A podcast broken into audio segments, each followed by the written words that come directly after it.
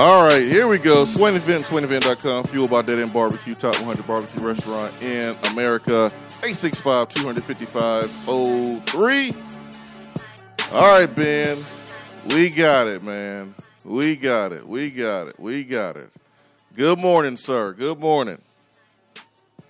Good morning. I would ask you how you are doing, but uh, I know how you're doing, so I'm good, man. Sorry, sorry your morning started that way, but uh, glad to, to be back with you and excited to talk some ball. You were you were watching Missouri Boston College as I was leaving the studio to, to go listen to Josh Heupel speak yesterday. So uh, excited to start to get into this Tennessee Missouri game on on Saturday that will be part of a, a two-game stretch, a two-week stretch that will, in my opinion, lead to defining Tennessee's season one way or another. Yeah, man, this is this is it. This is this is the biggest game um, of the season right now. Really, maybe for both teams. Maybe for both teams. Both teams are sitting at two and two, and Missouri probably felt like they could have uh, had a better outing against Kentucky and possibly won that game. Uh, Tennessee certainly could have had a better outing against against Pittsburgh and won the game.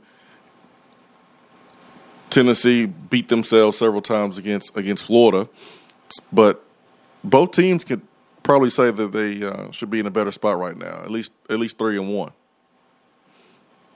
For sure, and Missouri they, they came into the season with I, I, not high expectations, but there there were some.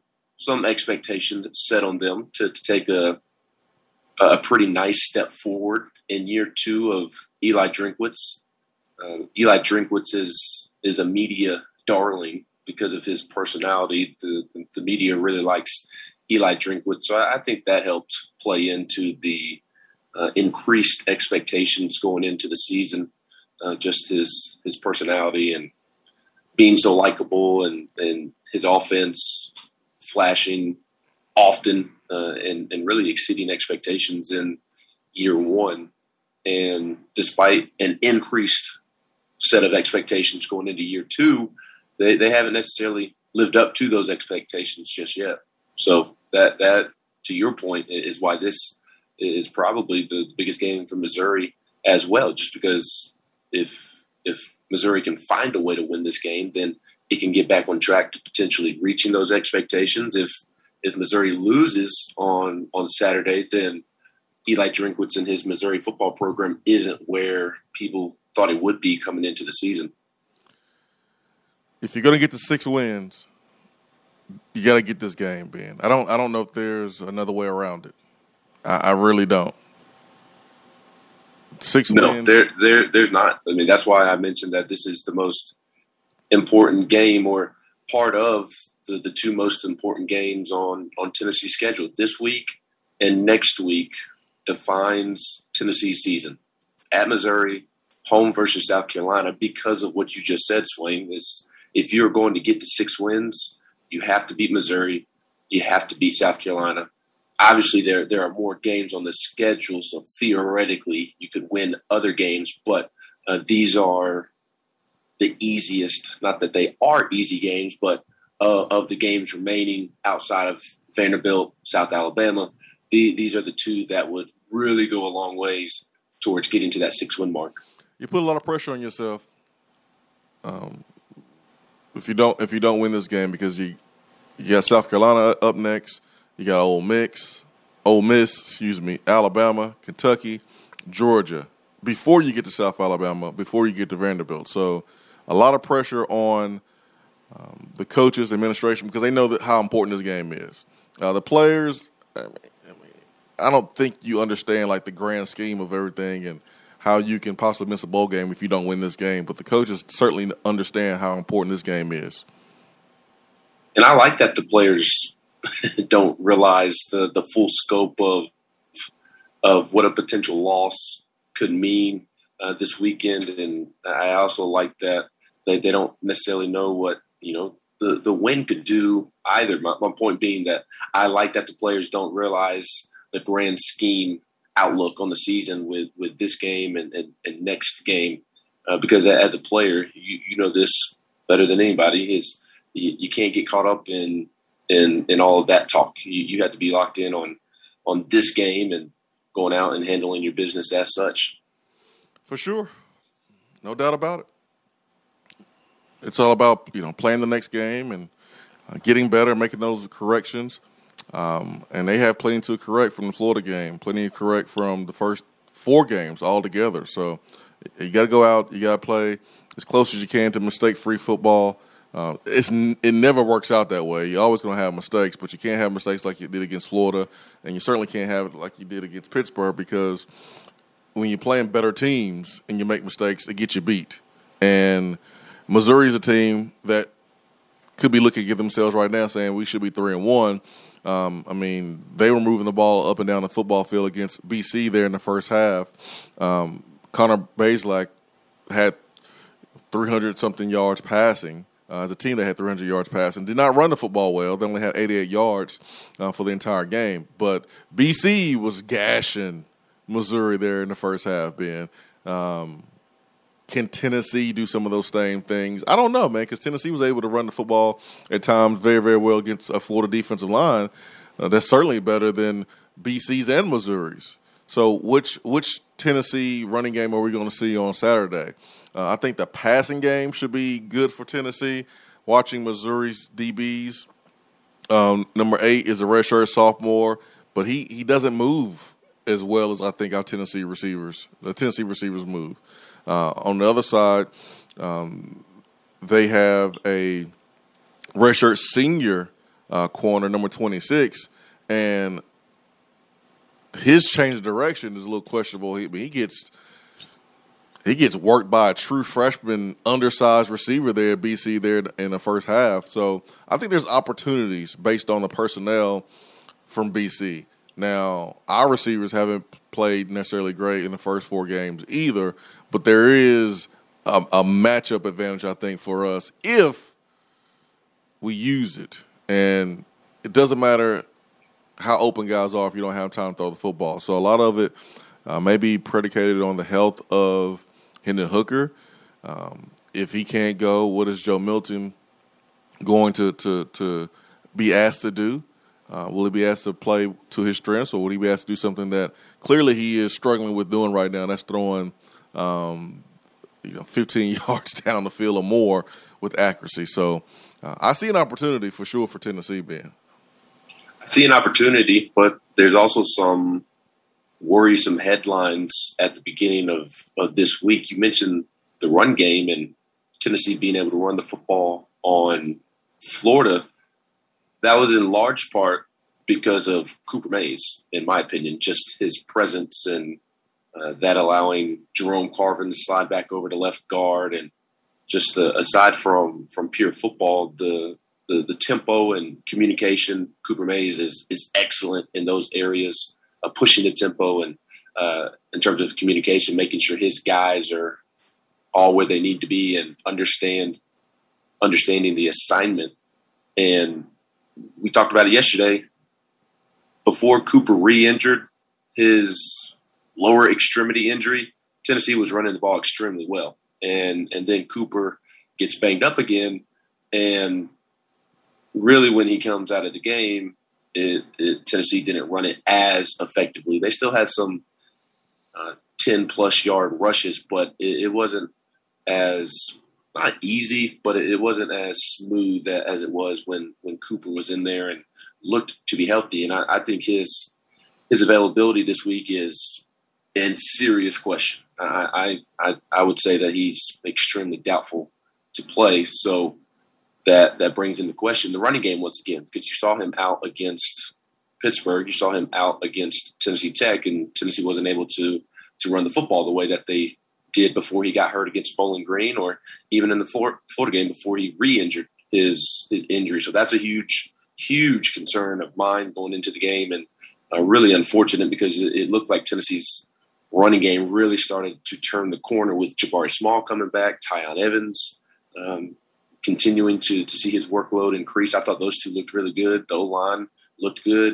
And then it's like back to back to where we were when Cooper got hurt. So that's a huge concern. And then Hendon as well, because as you and I talked about yesterday, he's one hundred percent, no doubt in our minds, Q B one and should be Q B one. And I, I wonder how much of Josh Heupel's comments yesterday about not knowing whether he'll be available on Saturday's gamesmanship. You and I talked about that after the show uh, off the air, that I, that I actually thought that Heupel was, was going to say those exact words or something along those lines to, to maybe keep Missouri on your toes just because you want to play the little side games going going into the game. So uh, I, I do wonder how much Heupel's comments about Hooker is, is gamesmanship.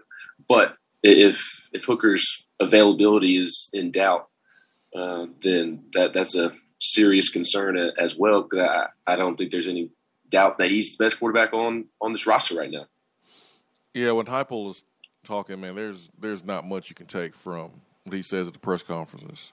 Um, I mean, I was I was watching yesterday and listening yesterday, and it was I didn't take anything from it. Um, like I mean, you've mentioned this before, but now I see why Orlando media was was not necessarily crying or sad when he was leaving, because you don't get anything. You you don't get anything from from what he says. Now, obviously, it's different when he's talking to his team and his players, and that's all that matters. And it's different when he's maybe addressing a group of, of people other than the media. And that's important, too, when you're the head coach of Tennessee. But when he's talking to the media, man, it's he doesn't even answer questions directly. No. No. I, I don't think that's Heupel away from the podium. Uh, I, I've seen a different Heupel away from the podium. I, I just don't think he wants to reveal a ton about his football team, because he wants to play the game within the game. Doesn't doesn't want to tip off anything to the opponents. So I, I get it from the head football coach standpoint, but on on this end, as media, as, as a fan, wanting insight on certain things happening or or updates on players, how players are progressing. Uh, it, it is frustrating, but I, I get it from the head coaching standpoint. one hundred percent. one hundred percent. And I would do the same thing if I'm Josh Heupel. I yep. mean, I wouldn't, I wouldn't give the opponent anything that's going to help them beat me, considering where my team is right now and where this program is. Um, I need every single advantage I can take. That will be my approach. But I was watching and listening, and I was like, man, he is he is, he is answering the question the way he wants to answer it, not even answering questions directly. And, hey, listen, uh, at the end of the day, you control the interview when you ask the questions. You can say whatever you want to say. But uh, for those that are looking for, like, real answers from the game Saturday, as you were watching yesterday, you're not you you, you wasn't going to get them. And I'm sorry, there's just nothing from that interview that that answered a lot of questions about Saturday in detail. It was about just making the plays and capitalizing. Well, yeah, duh, we know we know that. So um, don't get your expectations up. I know some folks were talking about the question he was asked about the quarterback's health, and would that mean that Harrison Bailey would, you know, get ready to go, and he like he didn't even acknowledge Harrison Bailey, which tells me that the quarterbacks are healthier than what people think. Yeah, that that was one one question in which Josh Heupel just did not want to dive into whatsoever. And, and again, I, I get it. I would do the same thing if if I was Josh Heupel. I, I don't want Missouri knowing the the status of my quarterbacks going in to the weekend.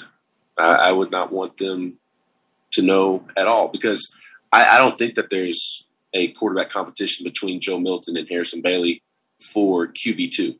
I, I think it's Joe Milton. And if if you sit there and and and say that, hey, Harrison Bailey may may play, he may be Q B two, then Missouri can it, – I guess it's kind of a double-edged sword, Swain. I'd be curious to, to hear your – angle on, on what I'm about to say, because if Heupel were to say that, yeah, Harrison Bailey's in the mix, he could he could try out there and, and play, then on one side of the coin, that's more prep that Missouri has to do. You, you have to account for Harrison Bailey. Missouri would, would scheme up and, and game plan uh, certain things for if, if Harrison Bailey's in the game. But on the other side of that coin, because you are essentially telling them, hey, you better get prepared for Harrison Bailey, then they will be prepared for Harrison Bailey. And then, and you creating a quarterback controversy. Yes. When you really don't need one, or there's no reason to have one right now, because you have you have Hendon Hooker that is playing right now at a starter level, uh, better than the other two guys. So um, that was what stood out to me yesterday during during the presser. Um, you are correct, man. I did watch B C and Missouri, and you know, B C did a really good job in the running game. Um, Missouri, Missouri on on third down, uh, they'll show some pressure. They will come after the quarterback. Uh, they did that um, in a key moment there in the first half. One thing that B C did that helped them win is that they bowed their neck in the red zone. Missouri didn't have much problem running, you know, not running football, but moving the football through the air. They didn't have much problem. Um, Connor Bazelak does a good job. He doesn't key in on one receiver. He doesn't have necessarily a, f- a favorite guy that he's willing to throw the ball to when there's other guys open.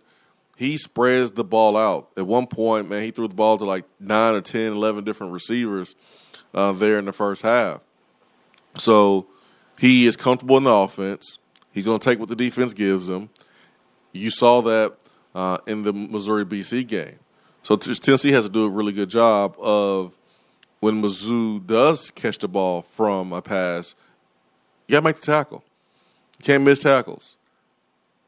You don't necessarily know exactly where he's going to go with the football, because he is going to the option that is given to him.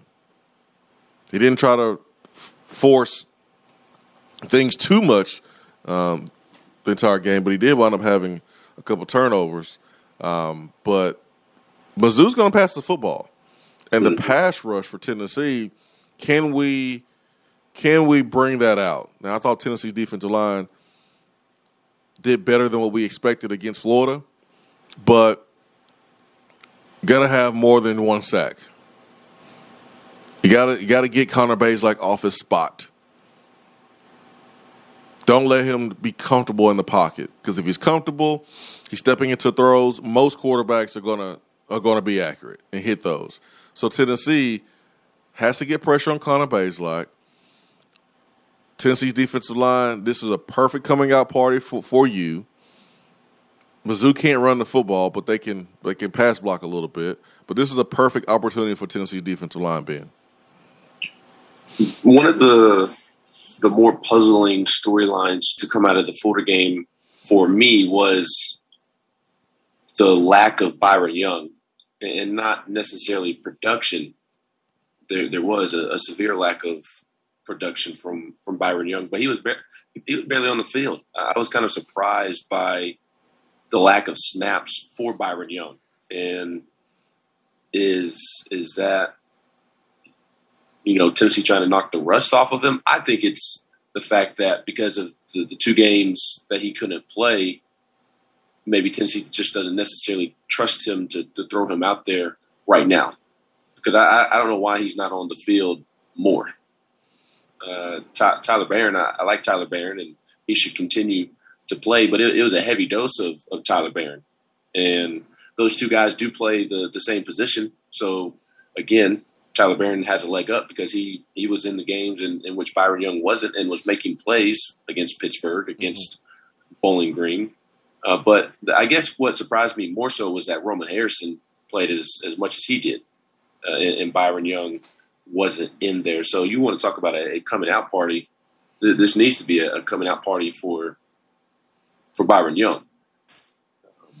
And really the, those Tennessee edge defenders, because I do think that Tennessee's defensive line played well against Florida's offensive line.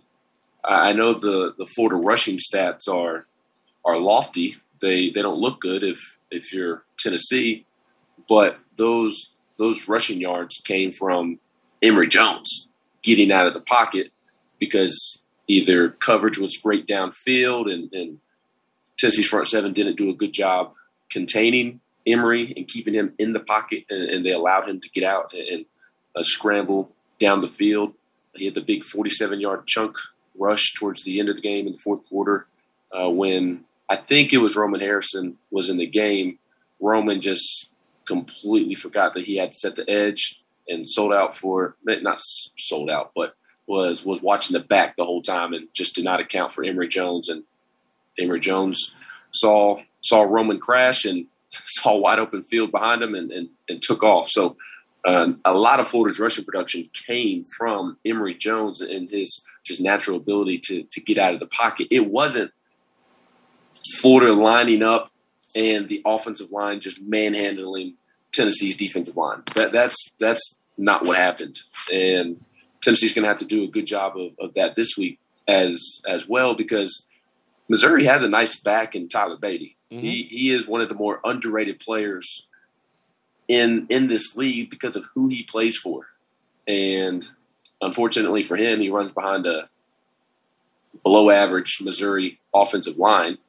But he he's a guy that can hurt you out of the backfield as a pass catcher, running the football. Uh, Tennessee is really going to have to account for him and slow him down because aside from Connor Bazelak, he's he's their best option. He, he's their best playmaker.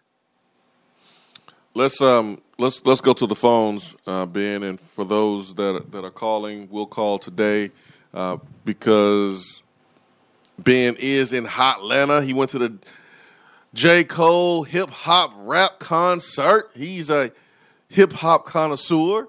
Ben, man, works his tail off, man. So I'm, I'm, I'm, I hope you had a great time. Love to hear about it here in a little bit. Um, but let's go to the phones uh, because Ben is not here and, and I'm in the studio. Um, if, if you're calling, uh, as soon as you call, I'm going to put you on hold and then bring you on. Just tell us, you know, your name and where you call from, and that's how we'll do it today. So, um, good morning. Who do we have? Good morning. This is Andy. I'm in Knoxville. What's up, Andy? Good morning. not, not much, man. Good morning. Um, I had a, a quick question for you.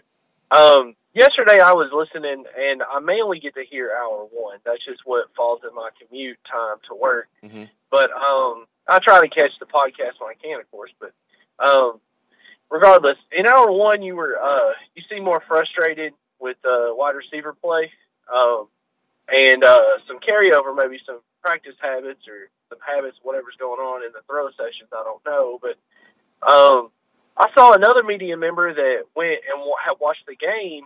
And, and this media member, uh, not a former receiver, so uh, take it for what it is. But they gave the receivers, like I think it was like a B or a B-minus grade.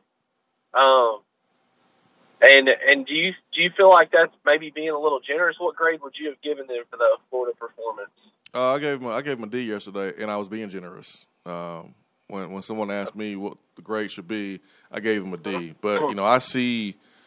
Obviously, I'm going to see the game differently because I played the position. So what many people think, oh, that's good, I'm looking at it going, no, that's that's terrible, that's bad. Dro- when you have multiple drops and your job is to catch the football, how do you give how do you give that group a B? It ma- that makes no sense to me. So no, I was I was harsh on the receivers, and I thought I was fair because you had a key drop on fourth down and five that turned the game in the opposite direction. This has been a consistent thing for the last four games of receivers dropping passes, of not being tough, not blocking in the run game the way they, that, that we could. Um, so, yeah, the receivers right now are the weakest link.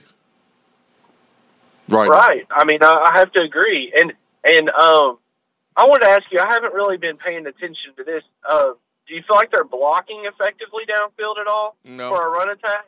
No, I think I think they're being soft in the running game. Because that's going to be a big deal for those second levels. I mean, you know, we're doing good on our first initial bust, you know, through the middle when, when we do get some good blocking. But those deep runs, we're going to have to block those second level players. Yeah, but, I mean, scheme-wise, I don't, I don't know if we're always asked to block fer- ferociously either.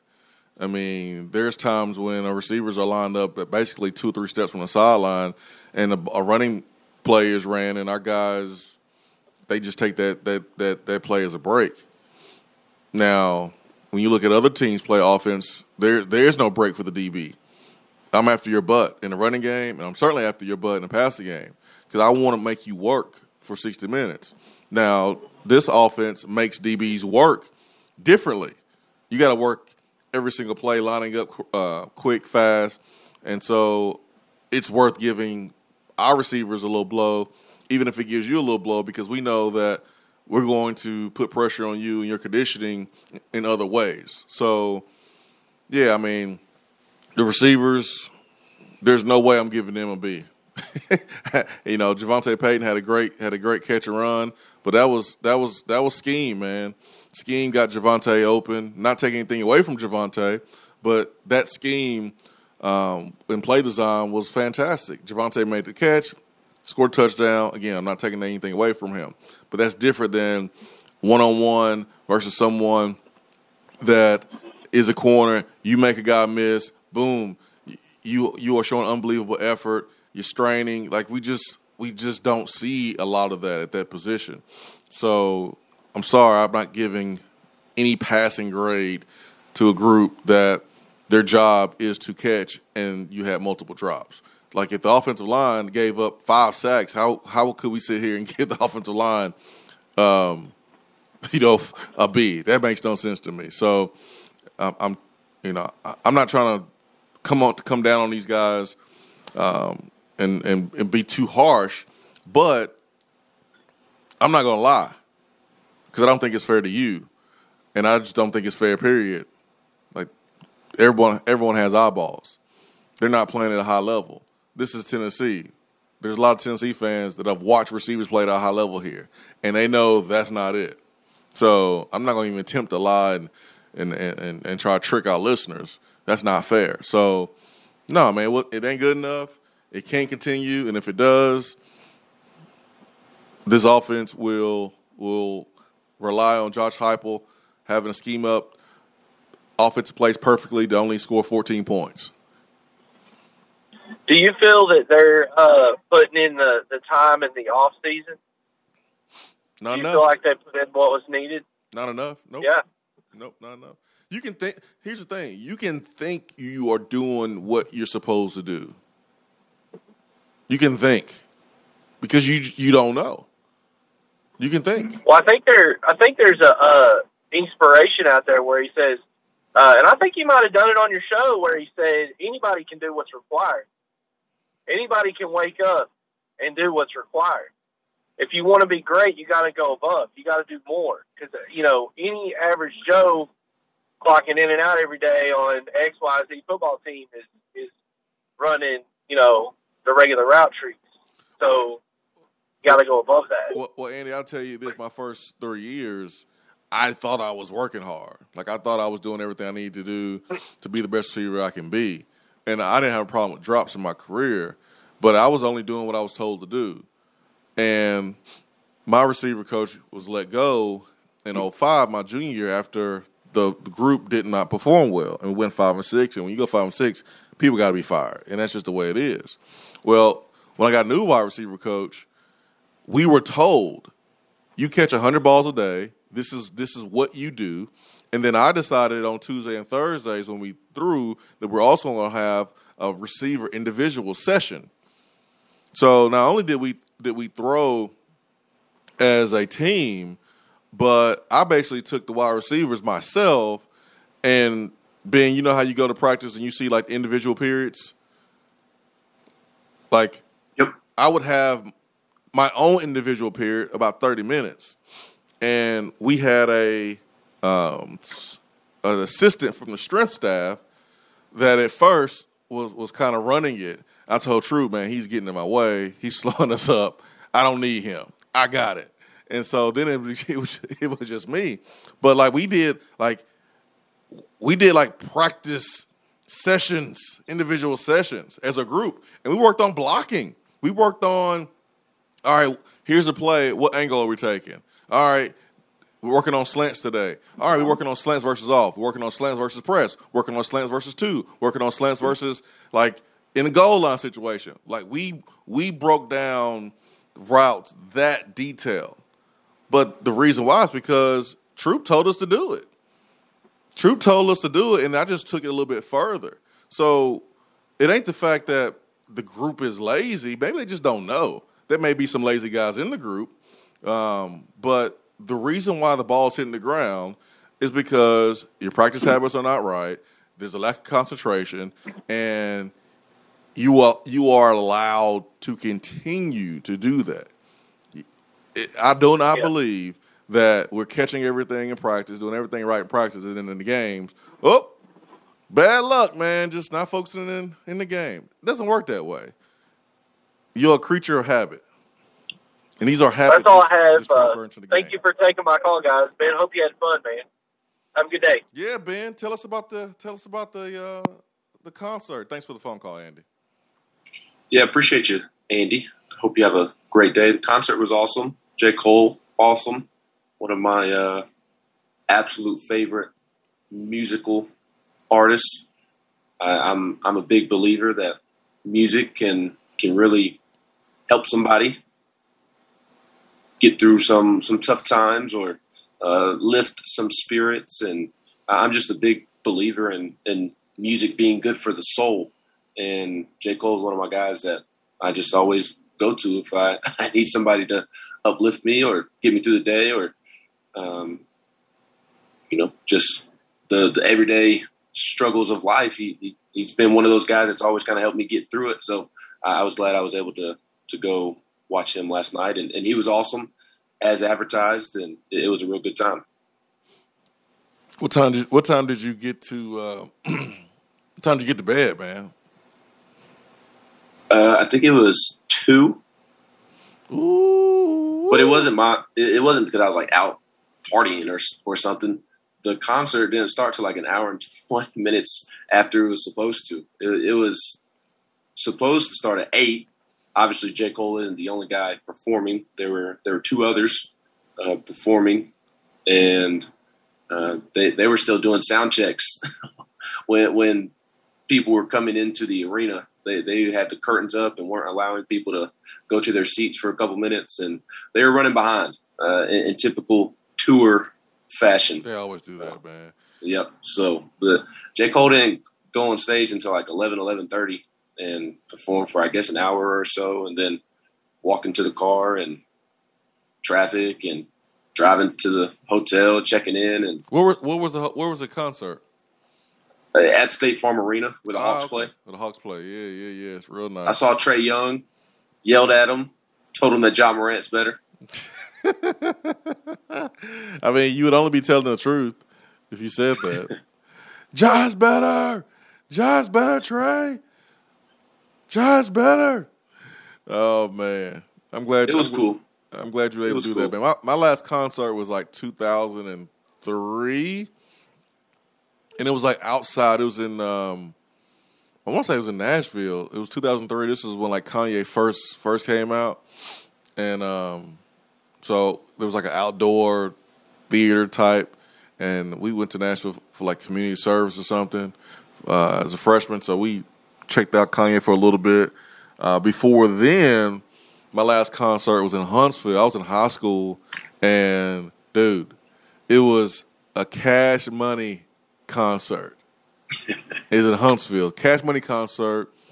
Jaheim was also there, R and B artist that wear, wear Timberland boots with, with jean shorts. Uh, but he was there. Uh, Genuine was there. So it was Genuine, Jaheim, and Cash Money. This was like when Lil Wayne was like, you know, a lot younger, um, but I'll never forget that, man. All concerts start off, start start late, man. It's just the way it is. So yes, uh, glad you all, had a good time. All start late. I appreciate it. I'm not a I'm not a big concert person. Haven't been to a ton. I, I think this was my second or third, and uh, there there are very few artists in any genre that I would travel to go see. And J. Cole's the the. one of the, the two or three that I would. So I, I was glad to mark this off the bucket list. He was awesome. Yeah. Uh, Vol P fifty-eight says, hey, Swain, can Mizzou's quarterback evade pressure like Emory? No. Connor, Connor Bazelak can move, with, you know, move around, but he's no Emory Jones. He is no Emory Jones. but you do have someone that is better from the pocket. And Mizzou did not give up a sack against B C. Not saying B C has Dwight Freeney or Derrick Barnett, uh, who, by the way, still is getting personal foul calls and penalties in the N F L. Did you Shocker. see? Did you see where the the Eagles coach was like, "It's always him"?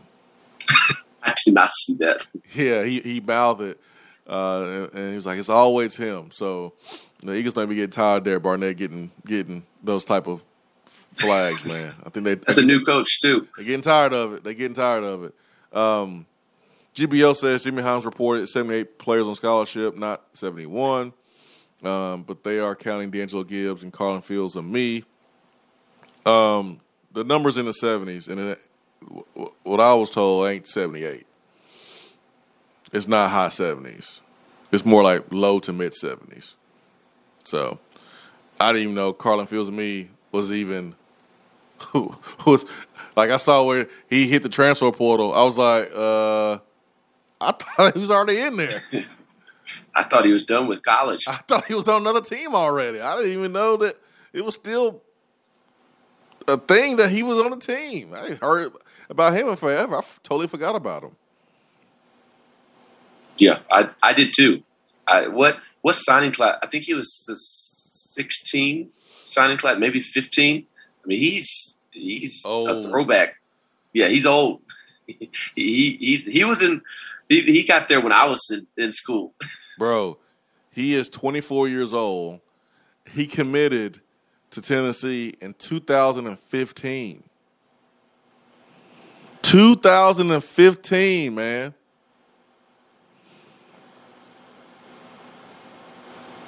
Carlin Fields and me is old, but it was, he was a good teammate. And Tyler Bird. He was a good teammate. He he he worked his butt off. He didn't create any issues.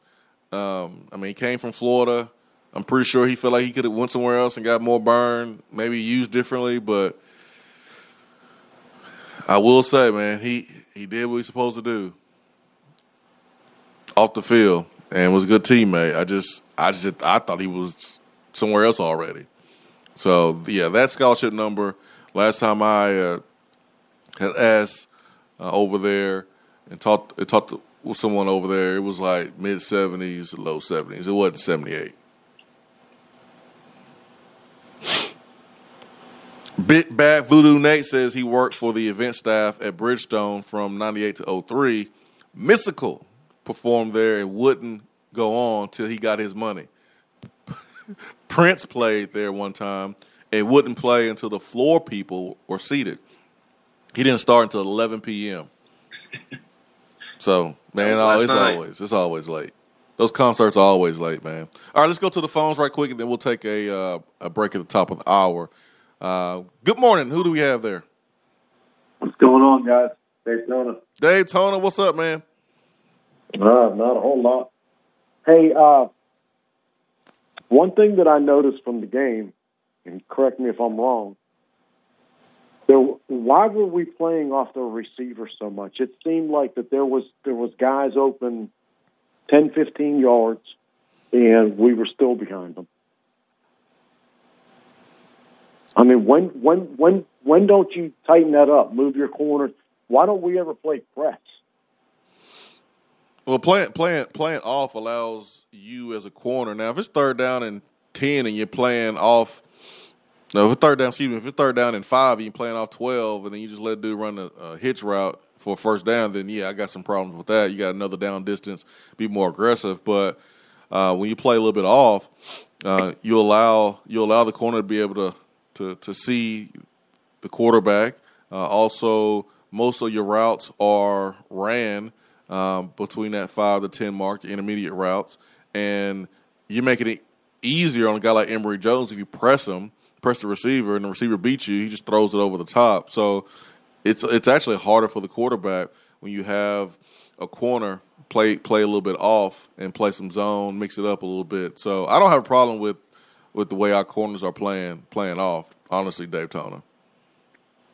Well, it just seemed like there was so many so many plays that was, you know, ten or fifteen easy yards and, and you know, another three or four yards before our corner got to them.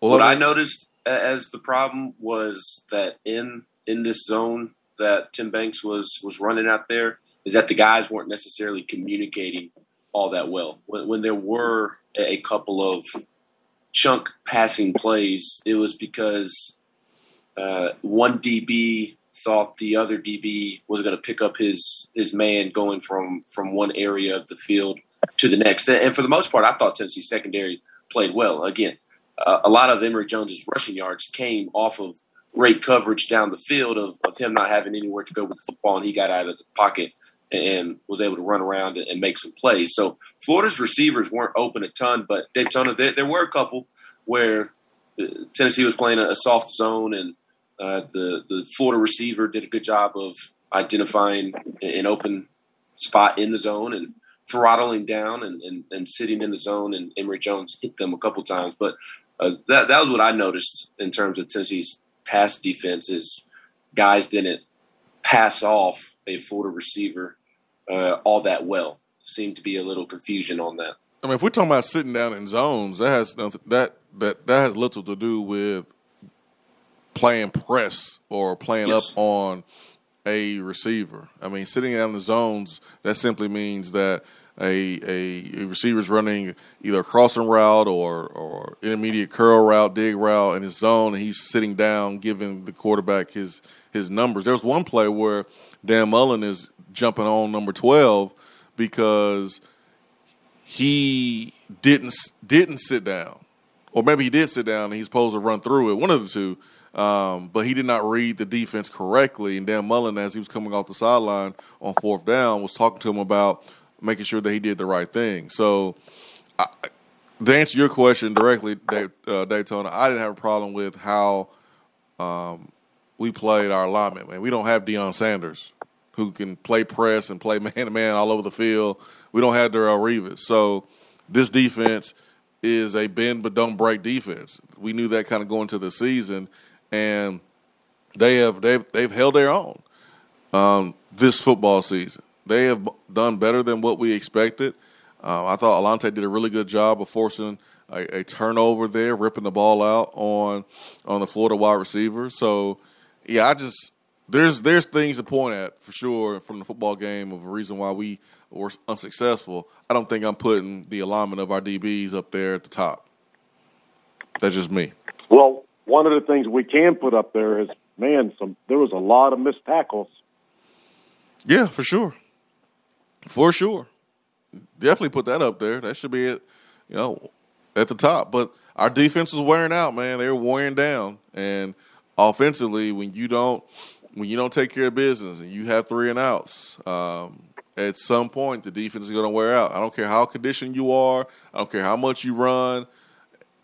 If you play too many snaps on defense, a defense will, will wear down. Uh, you get tired, your your fundamentals goes out the window. And we started to see there in the second half more and more missed tackles. Why is that? Because you didn't see it in the first half. Well, it has to be because of fatigue.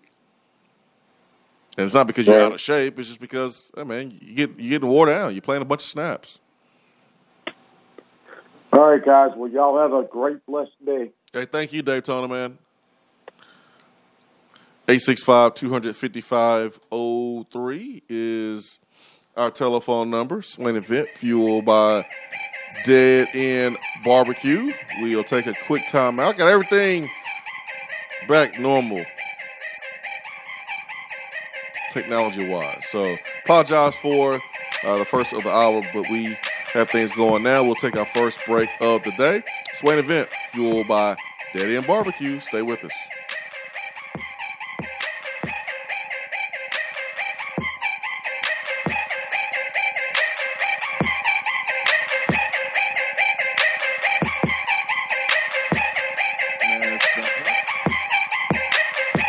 Swain Event crew. As the weather heats up, so does our market, and from Johnson City to Knoxville, eager buyers are grabbing up many available properties. The chili is hot in East Tennessee, so if you are ready to buy or sell or want to talk more about our local real estate market, I'm just a phone call away. Or email me at jennifermorris eight six five at gmail dot com. And go Vols!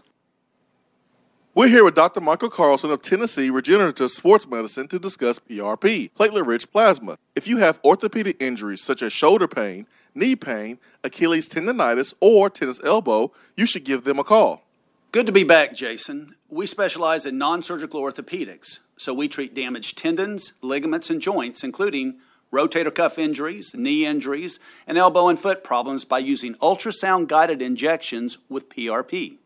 And this form of treatment helps stimulate the body's own reparative process and assist in the healing of damaged tissue. Doc, what makes your training different than others? I've been practicing in Knoxville for over twenty-six years, and I'm certified in interventional regenerative orthopedic medicine through the American Academy of Orthopedic Medicine. They've been the leader in this form of treatment since nineteen eighty-three. I also teach this form of treatment on a national and international basis to other physicians, residents, and medical students. Here in our clinic, I'm the one doing the procedure, and we're using your own P R P, which are concentrated platelets, to treat your injury. So in other words, Jason, it comes from you and it goes back to you. So you know exactly what you're getting and know exactly the level of training involved. Do what the pros, college athletes, and I have done, and visit them online at T R sports medicine dot com. Tennessee Regenerative Sports Medicine, East Tennessee's leader in P R P therapy.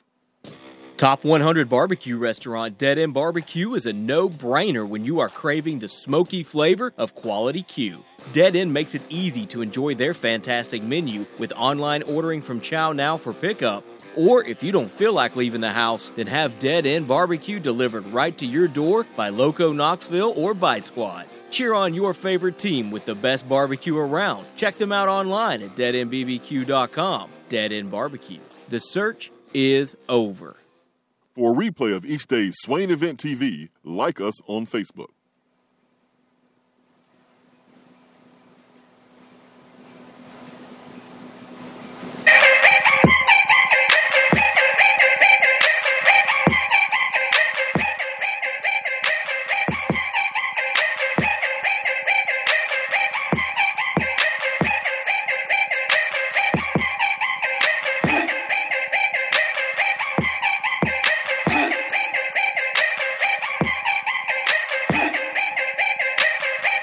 Swain Event, swain event dot com, fueled by Dead End Barbecue, top one hundred barbecue restaurant in America, eight six five, two five five, oh three.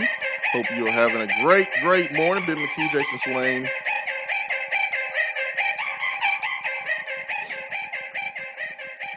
Yeah, I just, I did not have a problem with the alignment of the D Bs. Um, we're not going to play, we're not a press, press you up type of, of defense. We can't, we can't be. We, we we don't we don't have the guys that can that can do that consistently. There's times, there's opportunities when you can do that, um, but lining up and just doing it consistently, that's that's not that's not our game. Um, so I don't expect that at all. Neil Mafia says blank Tim Tebow.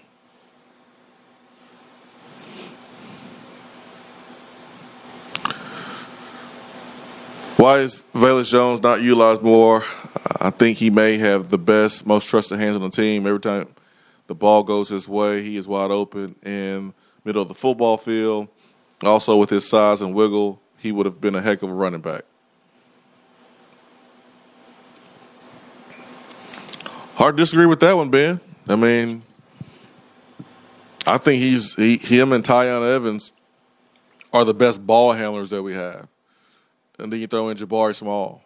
You know, and what I mean by ball handlers, I'm not talking about like basketball, point guard, anything like that, you know, doing an and one mixtape or showing us your crossover and spin move. I'm talking about a guy that makes the most happen with the ball in his hand. I think that's Velus Jones. And I think that's Jabari Small along with Tyon Evans. Completely agree. Completely agree. There, there, there's just a difference when Tyon and, and Velus have the ball in their hands. You just you you feel like they are about to, to break a tackle and and break off a big play. I mean, even on the Tyon Evans uh, forty-seven-yard touchdown reception on the screen on, on third down against Florida, uh, it, it was a great time to, to call that play in that situation. And Tyon didn't necessarily get the best help in the world in terms of, of his blockers getting out in space and, and getting uh, in the way of somebody. Darnell Wright somewhat got in the way of, of somebody, but you, you had a couple of linemen out there trying to, to block in space. You had some receivers down the field trying to block for, for Tyon, and, and nobody really had a dominating block. They did really the job, helped. Man. They did the job. You can't. It's hard to ask the uh, elephant to go block a mouse in space. I get it. I get it. I mean, I'm just saying, like, even within the parameters of the play, like, it wasn't like three. He had three lead blockers just opening up massive holes. He had to. He had to have some wiggle and, and make some guys miss to to to break away from the Florida defense and go in and score. Darnell Wright did a good job. I'm not trying to discredit him because he, like you said, he, he's a big old boy and an elephant in space, and he he chipped. Uh, I think it was a D B just enough to affect him and and really help spring Tyon. But my, my point is that it just wasn't – there weren't guys out there just dominating blocks. Tyon had to, to show a little wiggle and, and get upfield quickly, and he did. And he just has a – he has a burst of speed that I didn't really anticipate, Swain. I, I don't know if he's kind of surprised you in, in that regard. He's, he's quicker than I thought he would be. Man, I, I, I love watching Tyon play. I really do. Um, I think he's the closest thing on this football team to Juwan Jennings as far as the grit, the toughness, the dog mentality. Um, I, I love, I love watching, I love watching Tyon play. And and listen, Lante, you know, he plays with toughness, he plays with grit, he plays with toughness as well too. So um, it, it's, I don't want to, I don't want to leave him out. But offensively is the easy, easy comparison because Juwan played offense, but. Uh, Tyon's closest thing, man, on offense to, to Juwan Jennings. I love watching him run the football, uh, the play where the helmet gets knocked off, and I mean he's not even he's not even on the ground because he's churning, he's clawing, he's fighting, he's scratching for every single inch that he can possibly get because he understands the magnitude of this football game while protecting the football. So huge Tyon Evans fan. Uh, I'm glad that we have him here at Tennessee because Tyon Evans, I think, is one of the few guys on our football team that you can see playing at other schools in the S E C that are better than us. Well, I was going to say at the at the next level. I I think Tyon Evans can make an N F L roster, and I, he just does such a great job of keeping his feet going, and that's something that I noted when I went back and, and watched the game. And uh, you've seen that from him earlier this season as well, but on every single play, his feet do not stop moving until he is on the ground and, and he's laying horizontal and not standing up vertical. And it really reminds me of John Kelly. It, it really does. And I, I know I've compared Jabari Small to John Kelly as well. I, I did over the offseason. Uh, Jabari Small, his runs, the, the, the few that he had last year reminded me of John Kelly, just the way he runs so mean and, and refuses to be brought down. Tennessee has two guys that, that have that mindset back there, Jabari Small and Tyon Evans, a little bit different in how they do so, but both refuse to be brought down and, and don't quit fighting on their run un, until the play is well over. Yeah. Yeah, Ty, Tyon Evans, to me, could go play – at any school in the S E C. Like, I'm, I think I'm comfortable saying that. Like, he would be in the three-man rotation at any school in the S E C. I I think I agree. I, I mean, listen, I you're agree. talking about him being an N F L he, back. He got to be. He got to be one well, of those yeah, guys that can play at well, any he, school. I'm hesitating on Alabama because all of their five, six guys are N F L players. Well, so... Man. Like, just because I think Tyon's an N F L back doesn't mean he's going to crack the, the three deep at Bama. Bama has fourth, fifth, and sixth stringers that are going to play in the N F L. so, I, but I, I do think that I, I think he would crack the, the top three at, at Bama. Uh, Brian Robinson is Alabama's starting running back, and, and he is really good. I, I I really like his game, so I don't I don't think he would play over Brian Robinson, but. After that, they've got some youngsters, uh, Jace McClellan, a sophomore, Roydale Williams, a, a sophomore, uh, Trey Sanders, a redshirt sophomore, and Trey Sanders, a former five-star, former number one running back in, in the country. Uh, he he hasn't had the career that many thought he would because of injuries uh, on the field, and then last offseason had to recover from a hip injury that he suffered in a car accident that nearly cost him his career. So I do agree with you. I just wanted to I just wanted to stop and, and think, but uh, I, I agree. I think Tyon would, would be in the three deep at Bama for sure. I mean, I understand why you hesitated because, trust me, I was thinking about it long and hard before I even mentioned it. So I was like, well, no. I mean, at least every school except for Alabama. But, hey, man, the way he's been running the football, I mean, guys, I mean, I... I'll tell you the one that's interesting is actually Florida. I'd be curious to see where Tyon would slide into that Florida running back room because you, you saw on Saturday against Tennessee, Dameon Pierce, Naquan Wright, and uh, Malik Davis. They all three made plays uh, against Tennessee and have all season long. So, I mean, Florida's three are, quite frankly, better than Alabama's three. So I'd be curious to see where Tyon Evans would, would slide in to, to that trio because all three make plays in different ways. They're, they're all three very talented backs. I wonder how Tyon would slide in there. Uh, Big Orange one two three says, first day of Baller Vols. Let's go. Yes. Yes. We can get excited now. And then, never mind. I'm not going to go there. Yeah, hey, I I am excited about Tennessee basketball. Uh, another another crop of of N B A talented players, N B A quality players.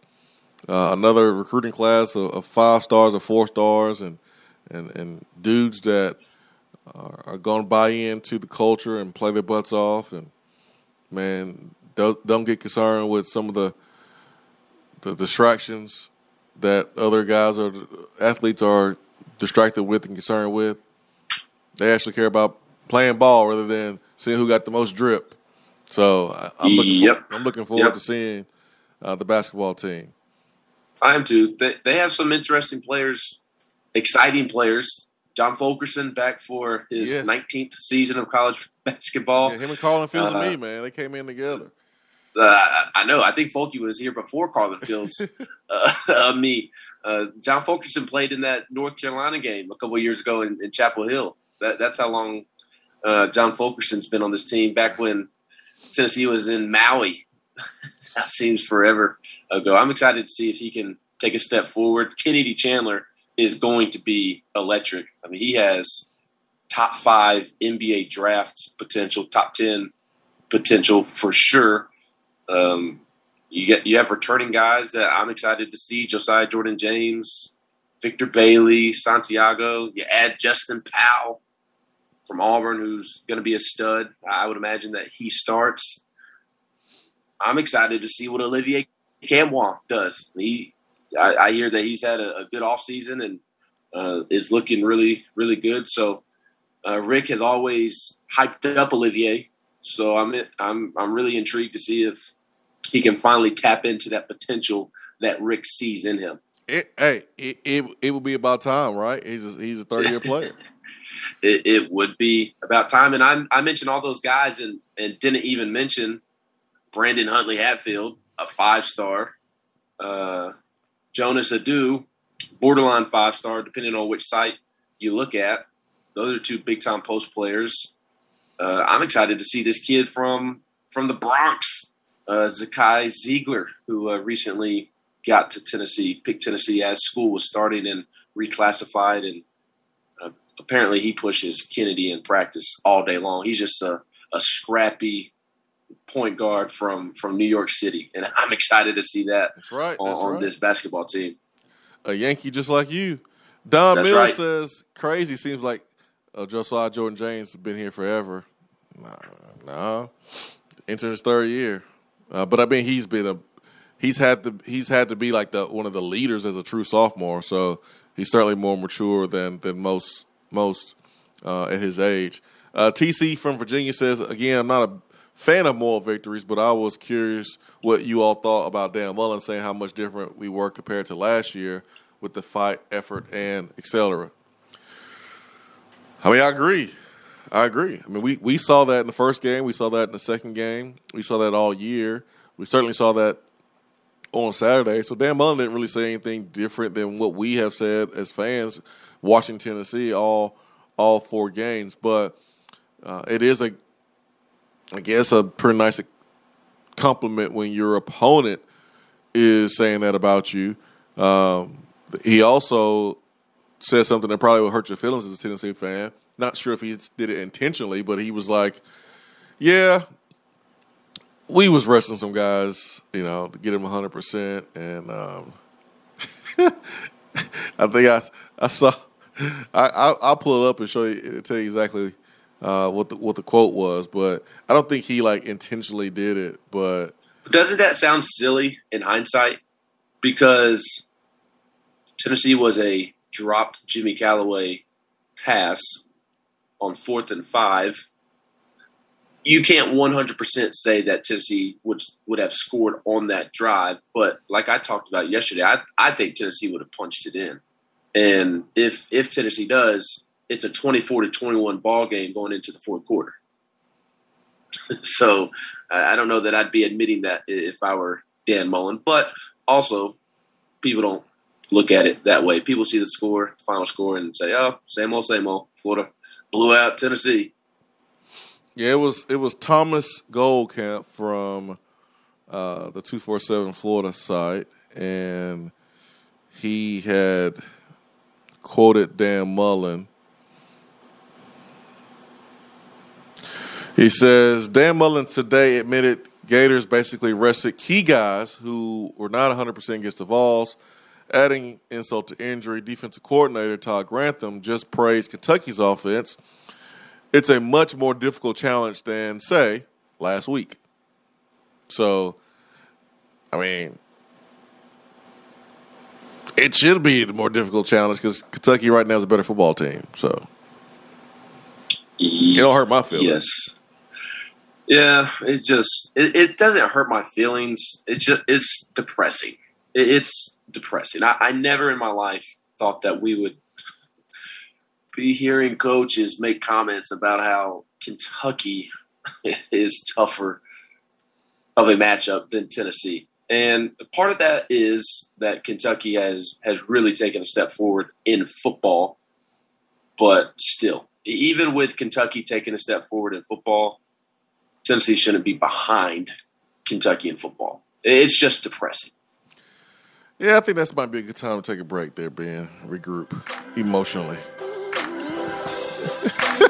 eight six five, two five five, oh three.